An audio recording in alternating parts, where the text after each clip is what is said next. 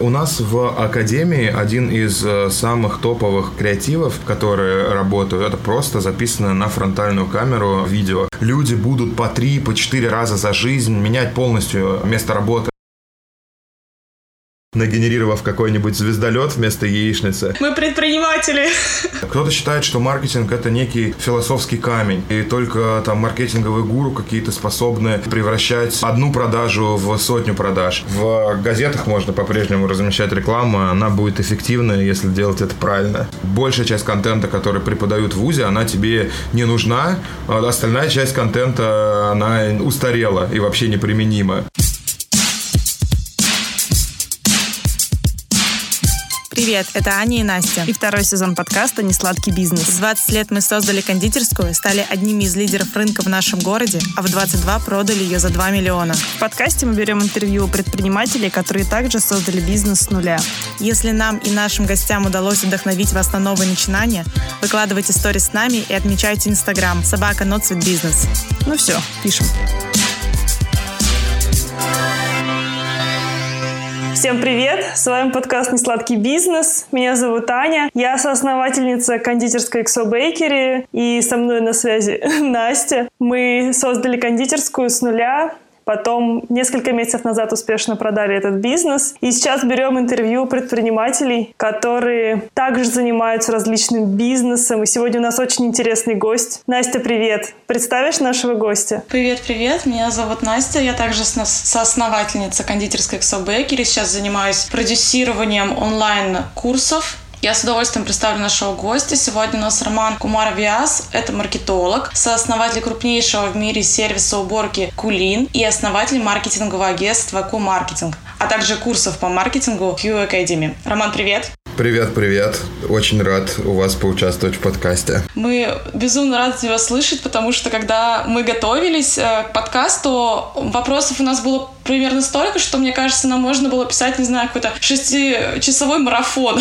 вопросов, потому что хочется поговорить обо всем. Но мы, наверное, сегодня затронем больше с точки зрения именно бизнеса твои проекты. Расскажи вообще пару слов о себе, какой у тебя бэкграунд был до работы в стартапе Кулин. Э, ты работал в банках, расскажи немного об этом. Я пришел в колл-центр работать в банке на втором курсе института, вот, и там начал потихонечку расти, вот, дорос до продукт-менеджера. Сначала работал в Ситибанке, потом работал в банке открытия, потом перешел в Тиньков, вот, и, собственно, с Тинькова начался такой мой стартаперский, если можно так назвать, опыт. Что я делал? Я контролировал фин-модель продуктов конкретных, э, брендовых карт совместных, и запускал их, договаривался с партнерами, банками, контролировал процесс, собственно, запуска продуктов внутри банка и смотрел за тем, чтобы они были прибыльными. Профессия продукт менеджер это такой, наверное, первый шаг к профессии SEO бизнеса. Вот то, что позволяет заглянуть под капот и понять вообще, как все устроено.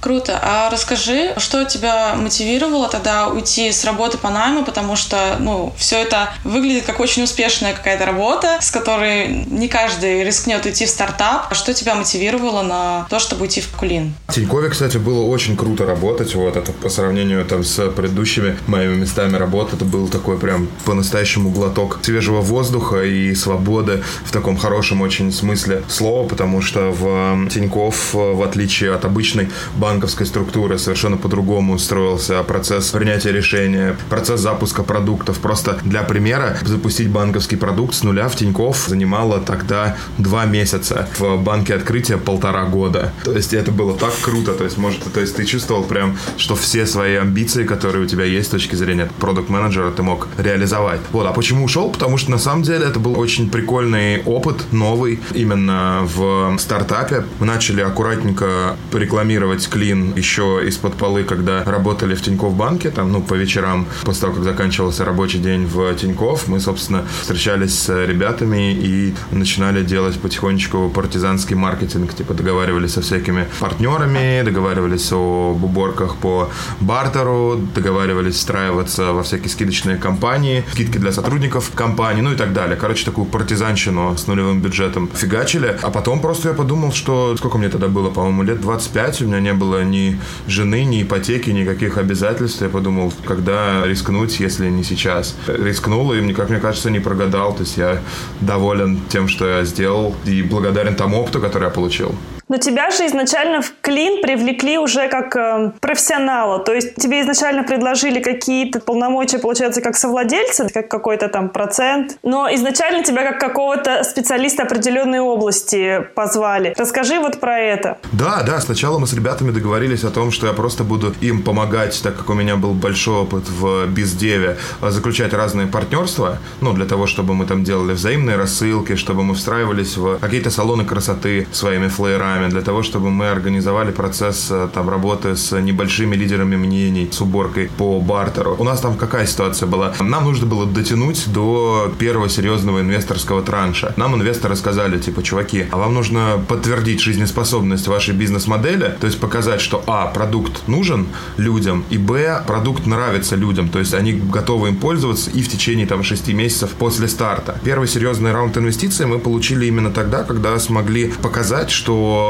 около чуть меньше трети клиентов, которые там, начали пользоваться сервисом 6 месяцев назад, остались постоянными пользователями. Понятное дело, что потом этот процент уменьшался, вот, но в целом это как бы показало жизнеспособность модели. И вот, и тогда инвесторы сказали нам, чуваки, вот вам 70 миллионов рублей брал. Ребята сказали, Ром, давай к нам выходи на full тайм вот тебе небольшая доля на вход, и вот тебе небольшой опцион, привязанный к выручке. Я сказал, ну окей, да, погнали. И в итоге опцион тоже мы выполнили, все хорошо хорошо.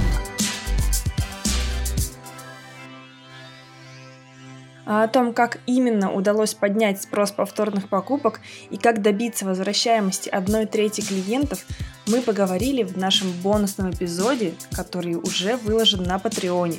Также мы поговорили там о конкурентах на рынке, кто они у них и почему удалось их обойти, про систему карьерного роста внутри Q-маркетинг, про выстраивание бизнес-процессов, а также о креативных площадках, которые лучше всего работают для продвижения в 2020. Все это слушайте в нашем бонусном эпизоде на Патреоне. Ссылка на него будет внизу в описании. Скажи, а эти знания маркетинга ты получил, работая как раз в банке, в Тинькове, или ты уже на месте ориентировался и учился и находил эти возможности? У меня не было ровным счетом никакого опыта в маркетинге, ну, то есть я косвенно там, влиял на маркетинг, когда делал свои продукты, потому что, ну, маркетинговые расходы – это часть фин-модели, да, я контролировал ее. Мне приходилось общаться с маркетологами разными и ставить им задачи. Плюс я достаточно много читал книг разных про маркетинг, вот я увлекался этим достаточно давно, но учиться приходилось на бою. Вот, поэтому я делал очень много ошибок в начале, но достаточно быстро на них обучался.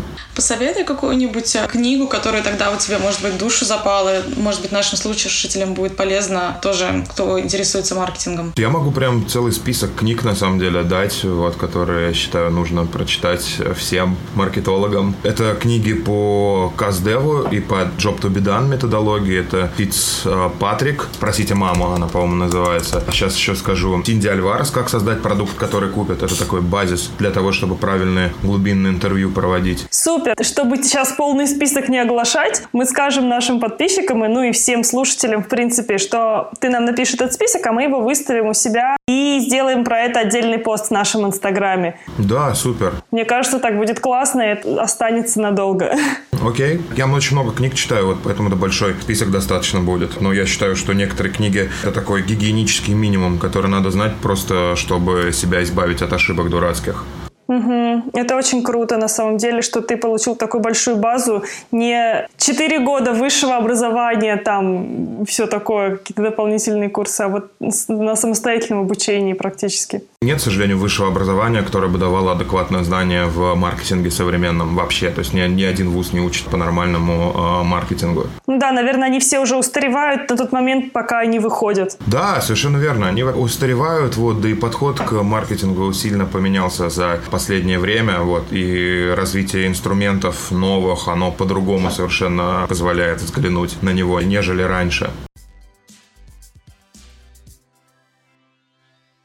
Вначале сказал про команду. Какие ты для себя выделил принципы найма сотрудников? У нас на самом деле сейчас очень интересный процесс найма сотрудников. У нас большой достаточно чек-лист. Мы проверяем сотрудников на хардскиллы, на софтскиллы. Мы делаем проекционные интервью. Мы очень трепетно относимся к сбору фидбэка о сотрудниках, потому что мы много, честно говоря, сделали ошибок в найме, и это нам стоило достаточно серьезно денег. Если говорить прям конкретно про софт-скиллы, кто нам нужен, кого мы отбираем, эти люди должны быть структурированными, они не должны бояться брать на себя ответственность, у них должна быть большая цель и амбиции. Они должны обладать эмпатией. Вот это вот такие четыре, наверное, главных вещи, на которых мы проверяем разными вопросами на интервью. Плюс обязательно всегда спрашиваем фидбэк с предыдущих мест работы, не у тех людей, которых обычно рекомендует человек, а прям вручную ищем его непосредственного начальника и проводим с ним интервью 15-минутное. Мы видели в одном из твоем интервью такой тест на приготовление яичницы для найма ваших сотрудников. Я так очень быстро его пролистала, потому что я решила, что я очень хочу пойти пройти этот тест. Я не готовилась, мне просто интересно, каким образом вы интерпретируете результаты этого вопроса для себя. Да, давай мы сейчас вместе пройдем этот тест, мы ответим с Настей, а ты что-нибудь расскажешь, что, исходя из этого теста, можно сказать о нас как о сотрудниках, и вообще взял бы ты нас на работу? На самом деле этот вопрос, это один из где-то десяти вопросов, как раз-таки, которые выявляют вот те качества, о которых я рассказал. Просто он так смешно звучит, поэтому его почему-то все очень сильно любят. Да, смотрите, этот вопрос, который проверяет структурированность. Вопрос звучит как, представь, что тебе нужно приготовить яичницу, что ты будешь делать? Давай, Настя, ты первая отвечай. Ой, мне страшно. Итак, во-первых, я подумаю, для кого я готовлю эту яичницу, потому что если я готовлю ее только для себя, раз-два и готова. Если я готовлю ее кому-то, то мне нужно будет сделать анализ ингредиентов в своем холодильнике и подумать, поджарить мне шампиньоны или, может быть, помидоры, а может быть, добавить сыра. А с чем я ее буду подавать? С хлебом? А поджарить ли хлеб? И вообще, я потом подумаю, что я не так сильно люблю яичницу и спрошу, а может быть, пашот? Или, может быть, омлет? Я очень люблю яйца. Я думаю, что я бы сделала какой-то микс и подумала, с чем бы я это буду подавать. Ты не очень структурированная, судя по этому. Ну, не знаю, нет. Я бы так про себя не сказала. Судя по ответу на это интервью, вот, во-первых, а во-вторых, ты не дошла вообще до приготовления яичницы. Ты начала рассказывать про то, кому ты будешь готовить, какие ингредиенты будешь использовать, но до самого приготовления яичницы ты не дошла. Потому что вопрос звучал, представь, что тебе нужно приготовить яичницу, что ты будешь делать. И ты рассказала мне просто про целевую аудиторию и про ингредиенты. А, собственно, а как ты ее будешь готовить? Ой, как интересно. Я вчера проходила этот тест, я такая, ну я бы ответила так. Вот у меня вообще, если Настя не структурированный человек, то я вообще, меня можно сразу же пиши пропала, потому что я занимаюсь дизайном, я дизайнер, и у меня в голове какая-то каша постоянно. Я подумала, что, во-первых, я не буду готовить просто яичницу, это же слишком просто. Я приготовлю либо шакшуку, либо что-то такое. У меня не было мысли, для кого я ее готовлю. Я такая, ну в смысле, для себя, конечно. я же готовлю яичницу. Это неплохо, то есть я тоже не структурированный абсолютно. А этот вопрос, который отбирает конкретных людей на конкретную позицию. И вот там а, аккаунт-менеджер, который мы задаем этот вопрос, или трафик-менеджер, который мы задаем этот вопрос, для них это важно. То есть им в меньшей степени нужно быть креативными, да, как нам с вами, потому что нас работа к этому обязывает, да, в большей степени им нужно уметь вычленять из информации главное и последовательно, поступательно делать разные работы по проекту. Поэтому для них это критично. Поэтому не переживайте, вот я точно так же бы ответил на этот вопрос, уйдя в сторону, нагенерировав какой-нибудь звездолет вместо яичницы. Мы предприниматели.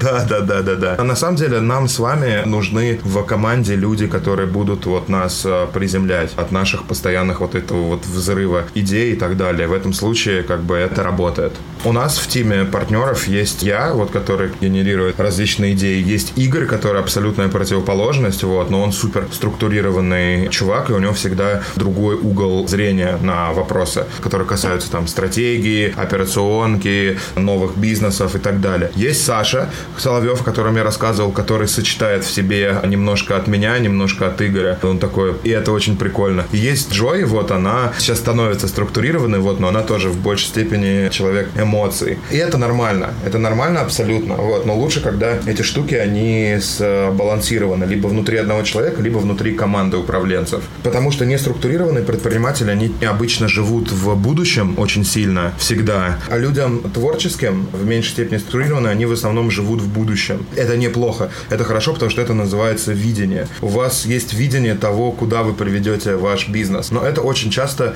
не коррелирует с тем, что в бизнесе происходит сейчас. И этим людям сложно холодным умом анализировать твои возможности. Они безграничные оптимисты, и им нужен обязательно какой-то противовес для того, чтобы это все хорошо функционировало. Это мое мнение. Классно, я тоже с тобой согласна. Давай вернемся обратно к маркетинг. Расскажи, вы начали ориентироваться же на западный рынок. Почему это решение вы приняли и как вы туда заходили? А мы хотим просто строить компанию за пределами России, вот, и быть э, мировым э, игроком. Поэтому для нас сразу же те кейсы, которые мы делали в России, мы понимали, что это на самом деле тренировка перед тем, чтобы выходить на западный рынок. А на самом деле в конечном итоге оказалось, что в России маркетологи круче, чем на Западе, из-за того, что у нас больше конкуренция, меньше рынок, вот, и это стимулирует тебя постоянно развиваться, тестировать новые, разные подходы, креативные. У нас рынок меньше, чем в Америке, вот, но больше конкуренции. Поэтому как раз-таки тебя это стимулирует быть постоянно на чеку. Постоянно улучшать свое производство, скажем так, да, потому что понимаешь, что там завтра тебя сожрет акула какая-нибудь. Высококонкурентный рынок, он стимулирует тебя к э, изменениям постоянным и к улучшениям.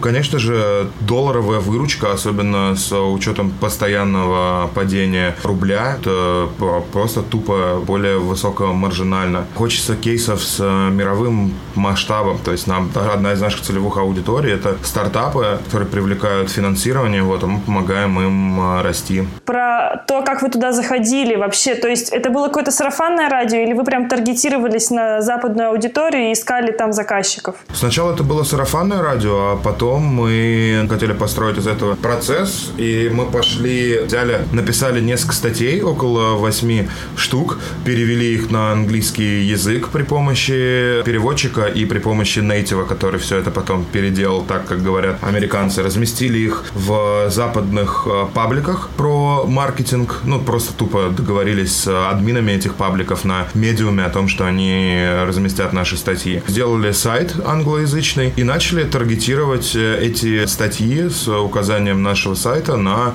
собственно, аудиторию предпринимателей и стартаперов. Собственно, так начали привлекать аудиторию оттуда. А как вы цены выставляли? Ну, на российском рынке, понятно, ценник ниже, чем на западном, но все-таки вы заходили туда, только были новичками. Как вы вообще коррелировали эти цены? А на самом деле мы просто посмотрели, сколько стоят фрилансеры, посмотрели, сколько стоит агентство, вот, и установили ценник на уровень чуть выше фрилансеров, вот, но сильно ниже, чем э, агентство. Это оказалась хорошая цена, вот, плюс совокупность цена плюс э, качество позволило нам, ну, неплохо там масштабироваться. И сколько стоит ведение проекта допустим, на западном рынке? За какой-нибудь период определенный? Или у вас как оно фиксированное? У нас вообще мы билим по часам. Это нам помогает быть более устойчивыми. Сколько мы часов потратили на проекте, столько мы выставляем чек. Ведение рекламной кампании в трех социальных сетях вместе с отрисовкой креативов у нас стоит от 6 до 7 где-то тысяч долларов. Это за какой период? Это за месяц. Все понятно. А на российском рынке примерно? На российском рынке примерно от 200-250 тысяч рублей. Ну, туда входит отрисовка креативов. Да, разница сильная, практически в два раза.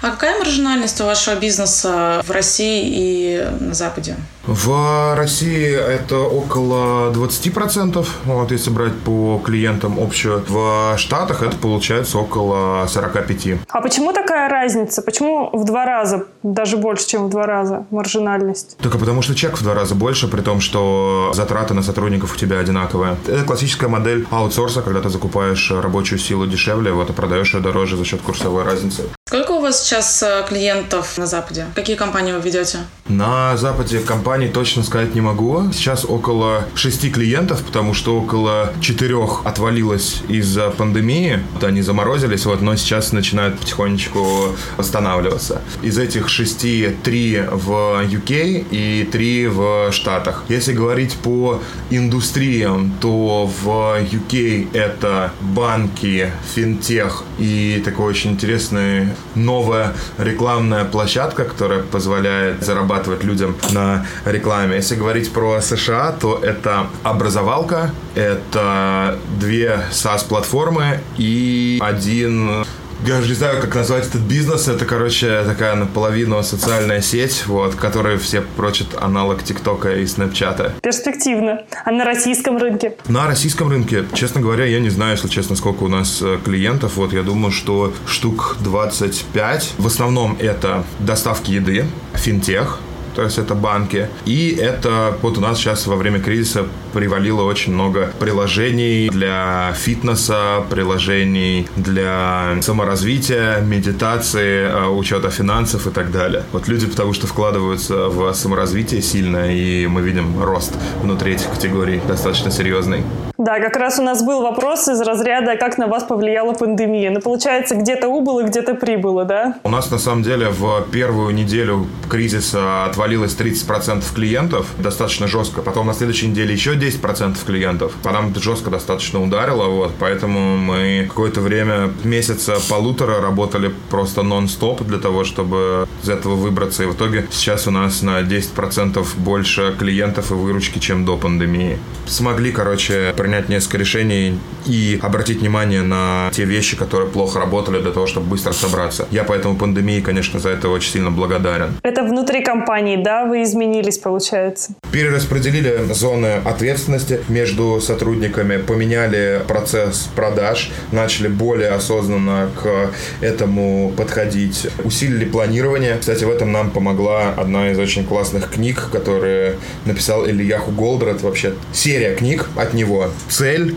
критическая цепь цель номер два и еще теория ограничений Голдрата от другого писателя. Вот, ну, мы ссылочки на них дадим. Да, обязательно. Очень крутые книги. Мастрит, как мне кажется, для бизнесмена, который хочет построить большой масштабируемый бизнес, потому что они очень круто описывают экономику предприятий и процесс производства продукции любой, неважно, это рекламное агентство или это завод, который детали выпиливает. Они говорят о том, какие показатели критичные для бизнеса, как на них обращать внимание и как сетапить внутри компании постоянный контроль этих показателей.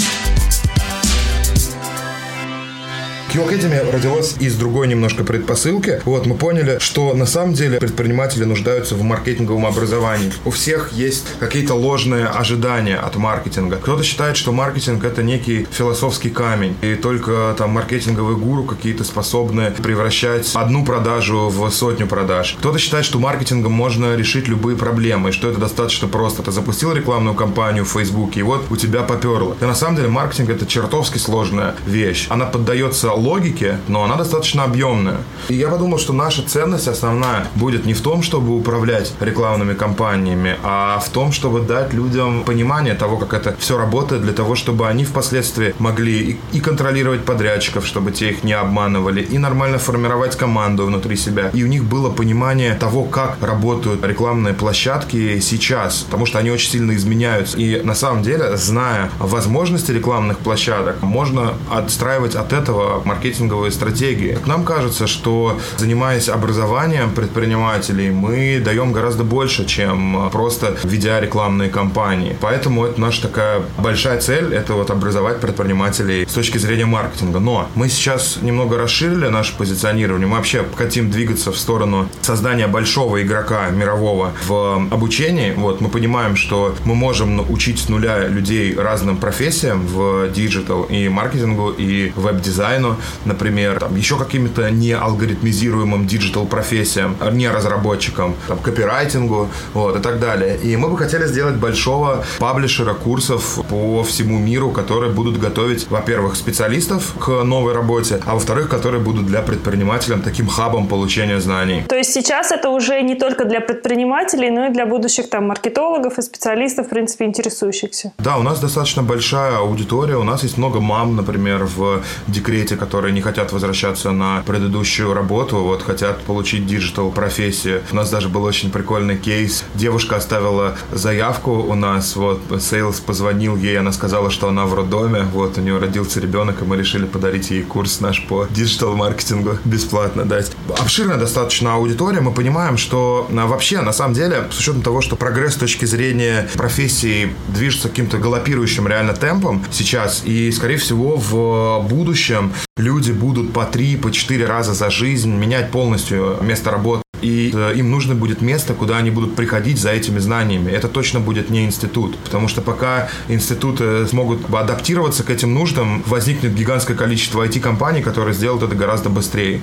да, или образовательных компаний. И надо понимать, что люди уже через пять лет будут высшее образование получать не в вузах, а в Мейле, в Яндексе там, или у нас. Большая часть контента, который преподают в вузе, она тебе не нужна, а остальная часть контента, она устарела и вообще неприменима. Да, согласна с тобой. Хотела спросить вообще про каналы продвижения, еще больше уйти в маркетинг и узнать твое мнение, на что стоит обратить внимание в 2020 или, может быть, даже уже в 2021 году. Какие есть тренды на рынке, на что предпринимателям обратить внимание, куда двигаться? В первую очередь я бы обратил внимание на Facebook и Instagram, потому что это самое с точки зрения эффективности э, вложений для стартапов, интернет-бизнеса. Это самые эффективные каналы. Во-первых, потому что там очень классный рекламный движок, он постоянно апгрейдится за счет гигантского количества информации, который Facebook пылесосит из WhatsApp, из Instagram, вот и еще из кучи других мест, про которые нельзя рассказывать. Соответственно, это очень классная и эффективная с точки зрения продвижения инструмент. То есть там можно формировать разные совершенно аудитории для таргетингов. Там можно формировать похожую аудиторию, которая офигенно работает. Туда можно загружать базы для того, чтобы по ним таргетироваться. Я считаю, что Facebook и Instagram, наверное, самое большое будущее с точки зрения рекламных каналов, именно с точки зрения эффективного перформанс-маркетинга, то есть маркетинга, основанного на данных. Плюс, конечно же, хорошо работают блогеры, вот, но перед тем, как размещаться у блогеров, нужно очень и очень внимательно анализировать аудиторию, потому что там у блогеров очень легко слить бюджеты, потому что много бытоводов, много блогеров с не той аудиторией, которая вам нужна, поэтому там есть несколько прям ручных способов, как это нужно делать для того, чтобы не слить деньги. Вот, у меня в Ютубе есть целая лекция на эту тему, если интересно кому-нибудь, посмотрите.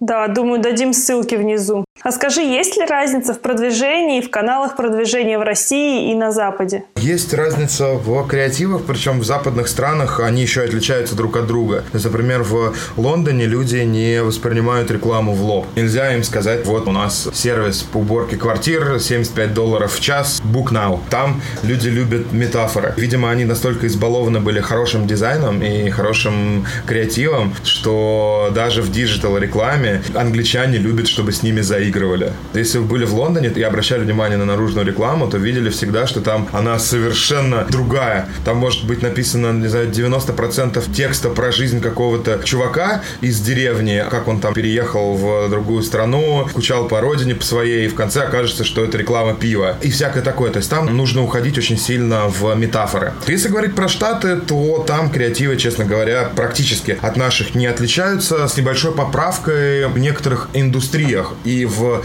развитии некоторых индустрий. Например, у нас рекламы инвестиционных продуктов всегда это обычно чувак в пиджаке на фоне каких-то графиков или там бык с Уолл-стрит на фоне какого-нибудь графика, растущего вверх. И все инвестиции позиционируют с точки зрения заработай денег, приумножь свой капитал и так далее. А в Штатах, например, инвестиционные компании рекламируются так же, как у нас Сбербанк. То есть сидит семья за столом, мама наливает молока в миску хлопьев и написано типа инвестиции в ценные бумаги. Перед тем, как заходить на американский рынок, нужно... Кстати, для этого есть прикольный инструмент Facebook Ads Library. Надо посмотреть вообще, как креативы используют ваши конкуренты или смежные с вами конкуренты. Почитать, поанализировать, что пишут про ваш продукт для того, чтобы скорректировать свои креативы. И лучше всего на Upwork, это такая биржа фрилансеров американская, нанять чувака, нейтива, который бы смог даже любые ваши идеи, неважно, основанные на данных или нет,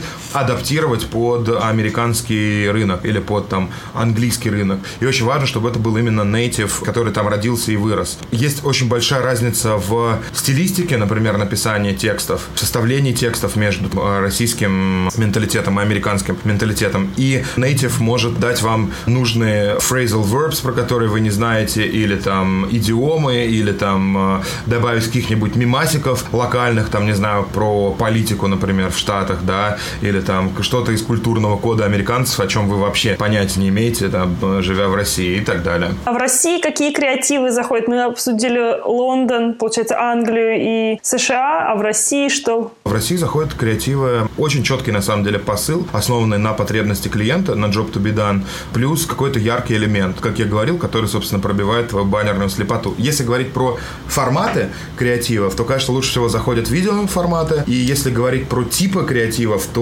хорошо заходят отзывы клиентов, где бы то ни было, текущих про продукт, хорошо заходит unpacking, если мы говорим про доставку еды, хорошо заходит процесс производства, если мы тоже говорим про еду, food porn, например, какой-нибудь такой, да, если вы продаете какую-нибудь кондитерскую, да, можно снять красиво, как вы там разрезаете тортик, и оттуда прям крем струится вниз, или там шоколад горячий и так далее. Плюс хорошо работает pitch фаундера, когда вы записываете как основатель компании видео о том, что вот мы сделали такой-то продукт для такой-то целевой аудитории, который решает такие-то задачи. Да это все на самом деле. Все остальное сильно зависит от целевой аудитории. Сама логика запуска рекламных кампаний сейчас, она подразумевает большое количество тестов. Ты на одну аудиторию создаешь от 3 до 6 креативов. И в ходе этого теста понимаешь, что работает. Поэтому универсального ответа, что работает, его не существует. Появляются новые идеи какие-то для креативов. Но что точно должно быть у всех креативов, это вот четкая ориентация на job to be done пользовательский и обязательно яркий элемент. Яркий элемент выбивает человека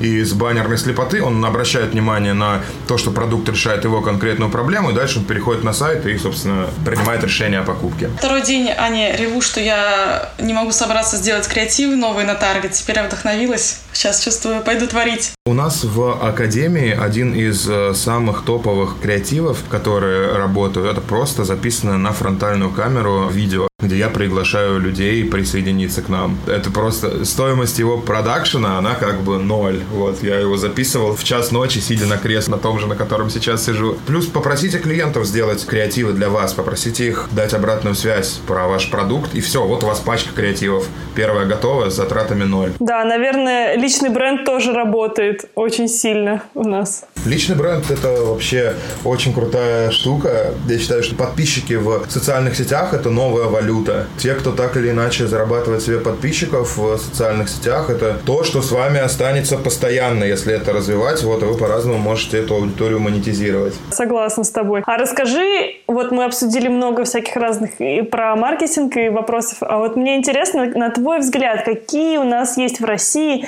самые успешные компании или стартапы, на кого ты смотришь, на кого ориентируешься? С точки зрения маркетинга, мне нравится то, что делает Delivery Club, мне нравится то, что делает Кухня на районе, мне нравится то, что делает Яндекс э, Лавка, мне нравится то, что делают ребята из э, Skyeng, мне очень нравятся ребята из Best Doctor, вот. Ну и, пожалуй, все. А, ну и, конечно же, Тинькофф Банк. А, слушайте, на Западе с этим тяжелее. Если честно, я на Западе вообще мало вижу каких-то интересных с точки зрения маркетинговых решений кейсов. На Западе если мы говорим про Силиконовую долину, то там в основном практически все продукты, которые сейчас э, делаются, это продукты, у которых в центре есть product-led growth. Это продукты, которые как бы растут за счет качества своего продукта и того, чтобы пользоваться этим продуктом, тебе нужно приводить туда людей. Например, это стратегия Miro, это стратегия Slack, это там стратегия Zoom. При этом маркетинг у них, и я считаю, что это правильный подход к маркетингу, это завод, по сути. У тебя маркетинг это не креативы, да, маркетинг это нормальный структурированный подход к ведению рекламных кампаний. Компании, которые быстро растут, у них нет крутых каких-то маркетинговых э, кейсов, да, таких, чтобы о них там написал кто-то. Они просто знают, как доставать трафик из социальных сетей и привлекать к себе клиентов. Смотри, у нас еще есть Блиц. Там пять вопросов. Они короткие, отвечать можно не обязательно коротко. Без чего не можешь выйти из дома?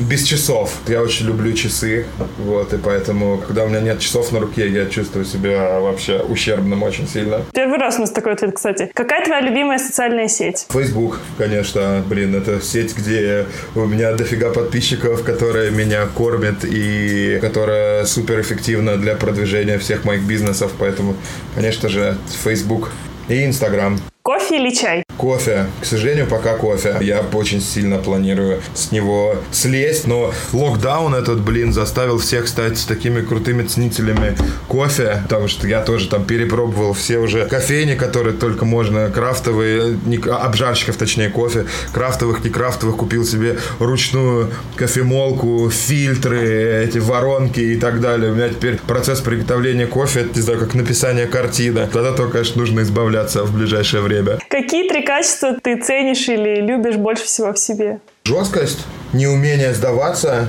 и э, умение мыслить в не систем существующих. Кстати, эту штуку можно, последнюю штуку можно прокачивать при помощи теории решения изобретательских задач. Это такая книга классная Генриха Альтшулера. И у Васи из икры э, есть книга Крафт, которая позволяет вот этот вот изобретательский подход трансформировать немножко в креатив. Ну и в целом вообще вся эта изобретательская тема меня очень-очень сильно вдохновляет, когда ты берешь две каких-то системы, сталкиваешь их, разрушаешь улучшаешь, на месте их образуешь там, новую какую-то, новую бизнес-модель или новый подход к маркетингу и так далее. Обычно у подобного рода новых систем, которые образуются на стыке, очень большой рычаг. То есть ты прилагаешь усилия и получаешь непропорциональный результат. Вот я очень люблю в себе качество, которое помогает мне искать, собственно, вот подобного рода варианты outside of the box, или как это называется. Классно. Предпринимателем становятся или рождаются? Становится. Я думаю, что можно развить в себе предпринимательские качества. Я точно не родился абсолютно предпринимателем. Да на самом деле, слушайте, предпринимательские качества ты просто должен быть мазохистом, вот, а любить долбиться в одну точку постоянно. Вот предпринимательские качества. Да, супер, я согласна с тобой. В чем прикол предпринимателей? Ты просто что-то делаешь, ты просто что-то делаешь и учишься постоянно на своих ошибках. Запустил бизнес, он не пошел, окей, ты больше не допустишь тех ошибок, которые ты допустил, когда сделал первый бизнес Adios. Погнал делать второй. Во втором бизнесе ошибся в совершенно другой сфере. Окей, записал, зафиксировал, погнал дальше. Самое главное это просто ну, не сдаваться и не впадать в отчаяние. Наросты э, на тебе как бы из э, шрамов, на которые ты постоянно смотришь, которые тебе напоминают так больше никогда не делать, они в конечном итоге приводят тебя рано или поздно к успеху. Минимализировать количество этих шрамов можно только если ты каким-то образом научишься учиться на ошибках других людей. Но, честно говоря, это там достаточно сложно. Классно. Спасибо тебе за подкаст. Мне кажется, у нас такой информативный, интересный выпуск получился. Можно еще один вопрос напоследок? У нас он до этого был, мы его часто кому задаем. Дай один совет начинающим предпринимателям. Первый совет. Читайте по книге в неделю, стройте из самообразования систему. Не гонитесь за целями, а стройте систему для того, чтобы изменить свои привычки. Второй совет. Общайтесь с людьми, которые умнее вас, формируйте себе круг общения, забейте на своих друзей, школьных, институтских, вообще просто отрежьте, короче, этот рудимент от себя, не тратьте на них время, вот, а общайтесь с теми, кто может вас чему-то научить. И третье, это не сдавайтесь, вот, потому что в какой бы жопе вы ни оказались, это сделает вас сильнее, как бы банально это не звучало. Я просто по себе знаю, в ситуации, когда я там в одночасье это оказался в финансовой дыре с долгом в 15 миллионов миллионов рублей. Я сделал для себя офигенные выводы и стал сильнее в тысячу раз. Поэтому не сдавайтесь, чуваки. Вот, все у вас получится, короче, хорошо. Классно. Супер. Спасибо тебе за такие полезные действительно советы. Мне очень понравился подкаст. Мне кажется, мы очень классно у нас получился диалог. И мне кажется, очень информативно будет послушать всем, не только предпринимателям и маркетологам. Круто, спасибо большое. Было очень интересно. Полтора часа пролетели вообще как 10 минут. Ой, мне так понравилось, правда. Я еще на этапе подготовки была очень вдохновлена нашим героем. И сейчас я еще больше наслушалась, узнала больше про маркетинг. Я даже не знаю, многие, что он сказал нам, было очень ново для меня и необычно. И мне даже захотелось про это поглубже покопаться, узнать и вообще почитать больше про маркетинг и почитать все те книги, которые он нам списком вышлет. Как тебе? Слушай, у меня примерно такое же осталось впечатление, особенно про книги, учитывая, что я сейчас погружаюсь в сферу диджитал-маркетинга как-то неожиданно сама для себя. Я поняла, что у меня сейчас есть крутая возможность, пока я все еще не переехала, удариться в образовании. И мне кажется, что тот список, который скинет нам Роман, я просто закажу его на Озоне уже сегодня. Вот, потому что хочется все перечитать, все узнать. Я, да, я просто в восторге. Супер. Короче, Ань, опасно нам писать подкасты, потому что после предыдущего подкаста я тебе залечила про то, что я хочу стартап снова организовать. Теперь я думаю, что стартапер без знания э, диджитал-маркетинга — это не до стартапер, мне нужно образовываться в digital-маркетинге. В общем, страшные вещи происходят. Да, согласна. Мне даже страшно, что будет следующее. Если там будет какая-нибудь супер стартап в Индонезии, ты, мне кажется, завтра же купишь билеты в Индонезию. Благо, границы еще не открыли, тебе недалеко лететь. Слушай, вот ты сейчас сказала про границы, я поняла, что я до записи до нашей такая ходила по квартире, думаю, нет, ну может быть в Тбилиси улететь, что мне мешает? я вот сейчас вспомнила, что мне мешает. Немножечко границы. Мы записываем 10 июня, может быть, когда мы выпустим этот подкаст, у нас границы откроют, но сейчас как бы максимум, куда мы можем съездить, это вот э, до Москвы долететь, наверное. Да-да-да, хэштег локдаун. В общем, что мы хотели сказать? Ребята, спасибо, что слушаете нас. Слушайте нас в Apple Podcast, Google Podcast, на Яндекс Музыке, конечно же, и на Spotify, и на других доступных платформах, в которых вы нас слушаете. Подписывайтесь на нас в Инстаграме собака Not Бизнес. Задавайте нам вопросы в соцсетях. У нас появилась рубрика «Вопросы от подписчика». Присылайте свои вопросы нам либо на почту, либо также в наш Инстаграм, или задавайте их э, в комментариях. Ссылки на всех наших участников будут, конечно же, в описании. Ссылки на список литературы, вашей летней литературы, как в школе было, будет у нас в Инстаграме. А мы будем рады вашим звездочкам в Apple подкаст и вашим комментариям. Настя каждый раз радуется, получая комментарии. Для предложения о сотрудничестве у нас есть наша почта notsweetbusiness собака gmail.com. Спасибо, что слушали нас. Предложением сотрудничества я тоже всегда очень радуюсь. Да, классно. Пока-пока. Пока. -пока. Пока.